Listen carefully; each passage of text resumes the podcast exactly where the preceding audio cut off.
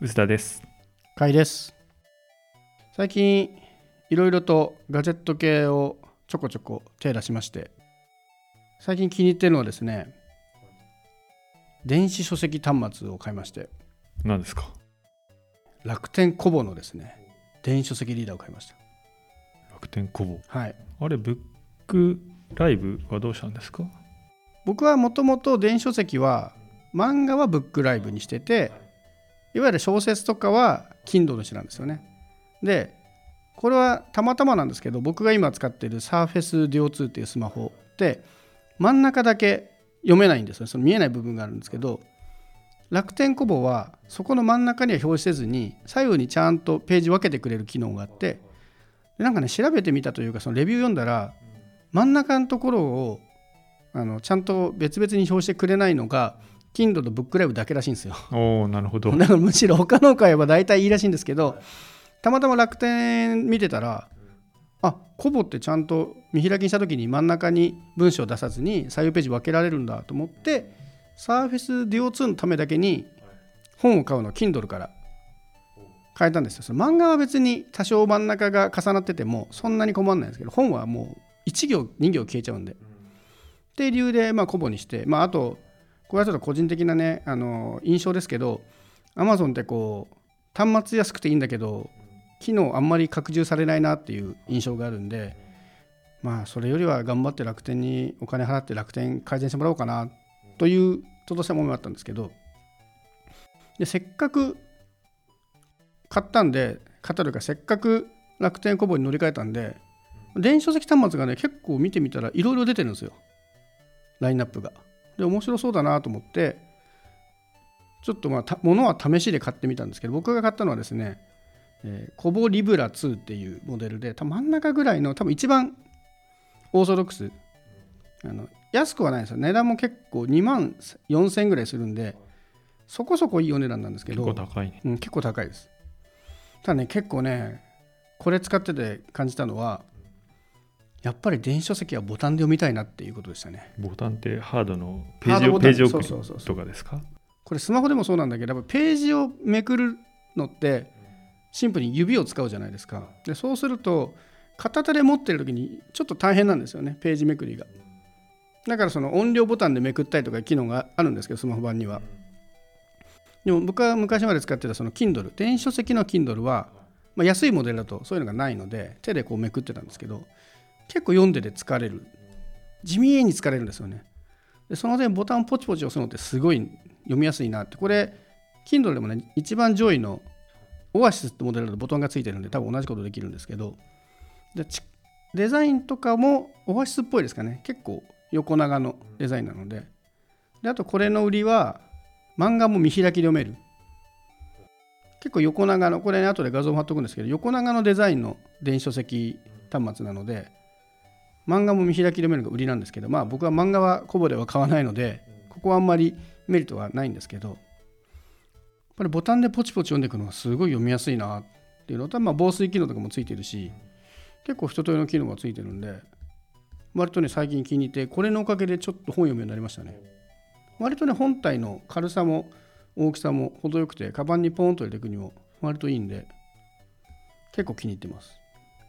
ただまあなかなかね楽天コボを使ってる人周りに少なそうなんでそうですね。あんまりお勧めできないですがここがねブックライブと連携してブックライブも読めるようになるとかなったら最高なんですけどねああそうすこの端末上で漫画も、ブックライブの漫画も読める。そうそう読めたら最高なんですけどねそのあたりもうちょっと EPUB の連携がね電子書籍のフォーマット電子書籍って本来はみんな同じフォーマットであるはずなのにみんなちょこちょこまあでも、もう全部一緒ですよ、多分ファイルとしては。でも Kindle まあ Kindle が最近ね D- 変えてきましたけど DRM の問題があるだけであって。そうですねだからそこのねハードの連携とかしてくれるといいんだけどコボとブックライブあたりで連携してほしいなまあ ebook Japan とかもちろん入ってるんですけど端末は相乗りする時代が来てくれてもいいんじゃないというのはちょっと Android アプリがうん提供されればね、確かにねいいんですよね、うん本当はね。多分これ Android でしょ。多分中は Android でやってる気はします。おそらく、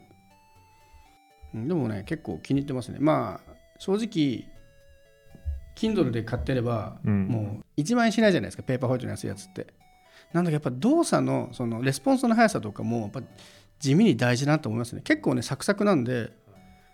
前僕ペーパーホワイトの安いやつは何個か持ってたんですけどなんかちょっとその微妙なもたつきで読む気がそがれることがあってそういう意味ではそこそこいいスペックの電子書籍端末買うのも大事だなってのはこれをね使ってみて思いましたね。僕は Kindle オアシス使ってますけどお最上位モデル。特に動作に不満はないんですよ。そりゃそうですよ。だってこれもう3万円ぐらいするもう最高級端末じゃないですかただあれですねやっぱ端子があの USB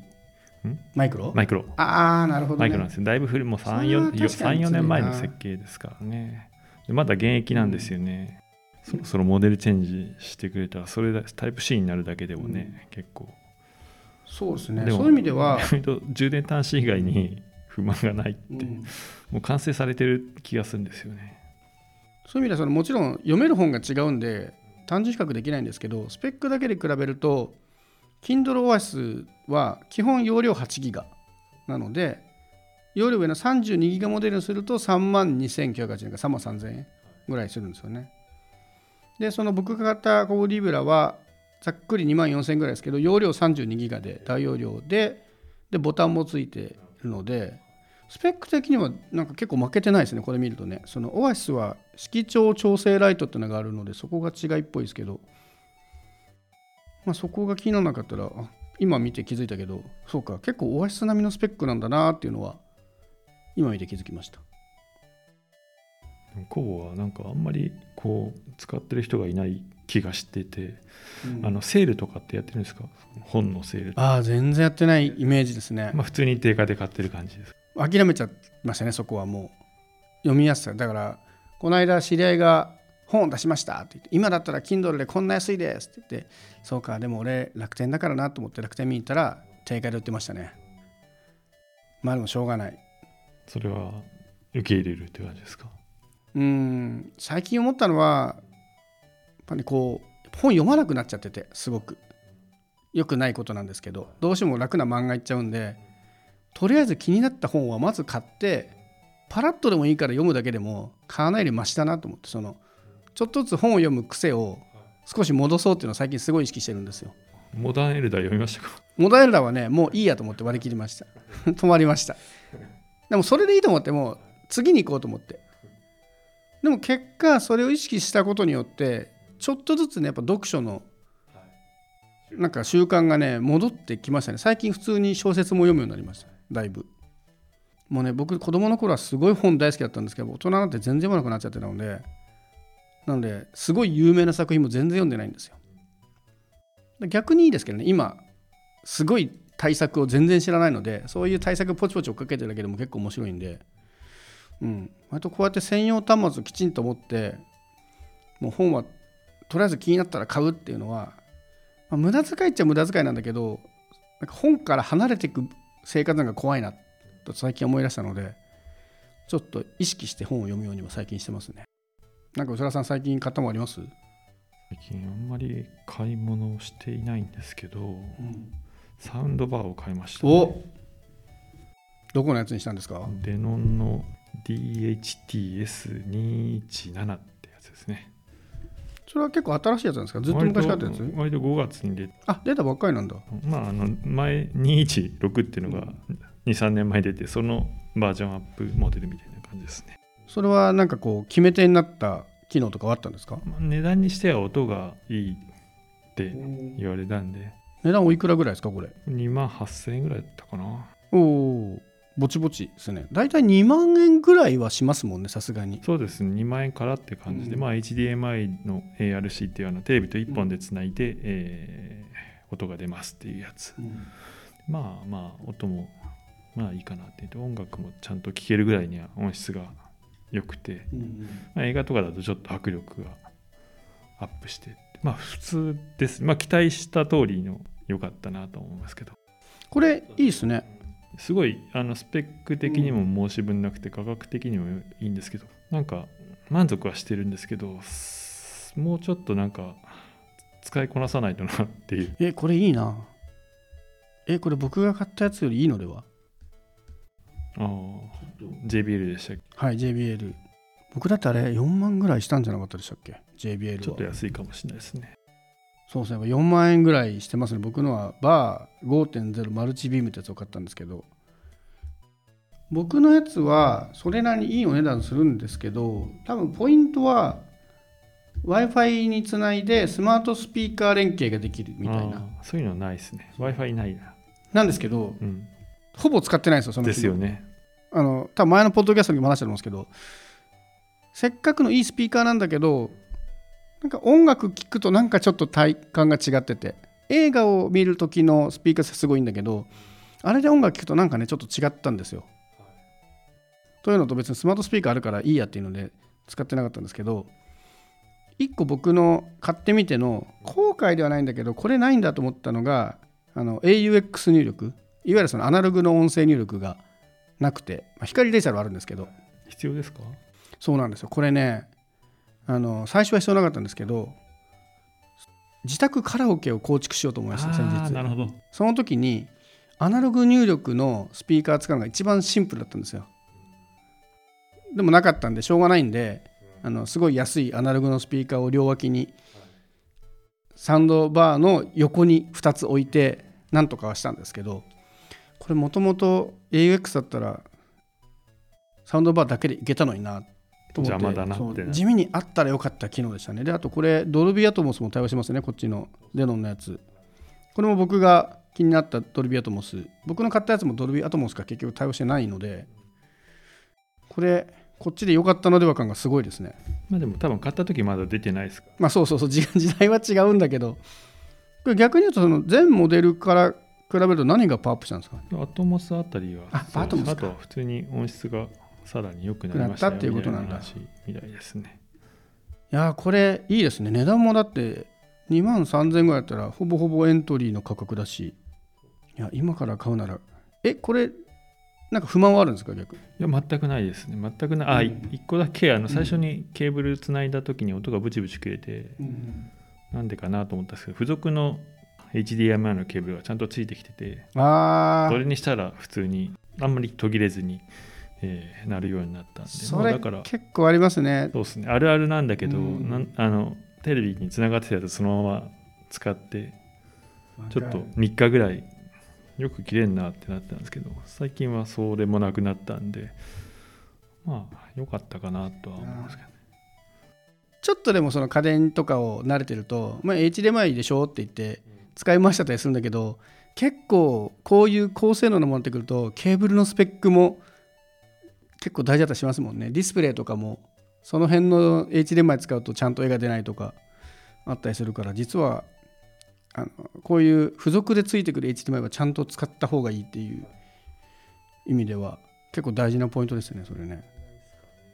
あでもこれ本当にいいな、満足度は高いうんですけどね、そこまでまあでもほぼテレビの音もこれになってるんで、うん。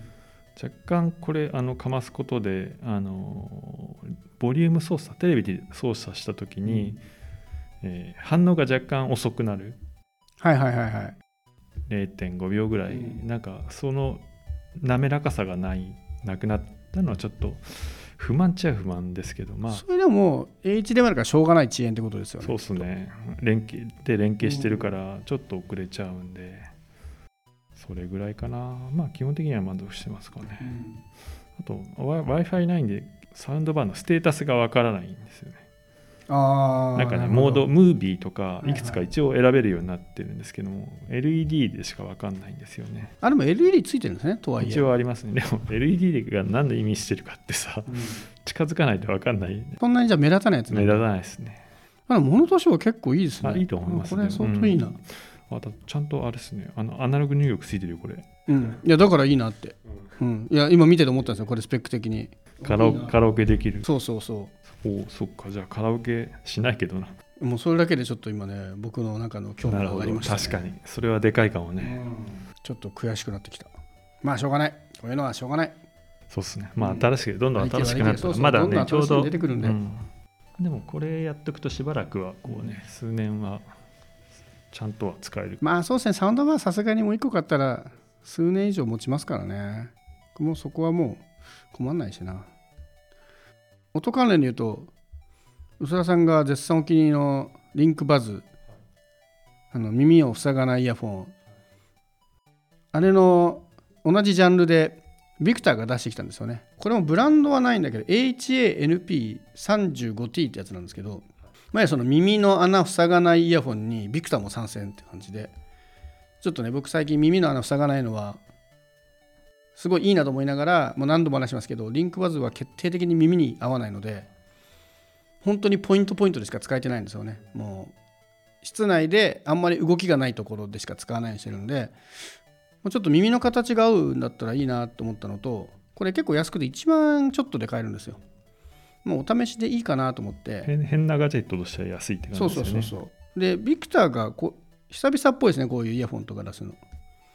なのでちょっと買ってみたんですけどいやもうね惜し。いものとしてはねすごいいいです。あの発想というか。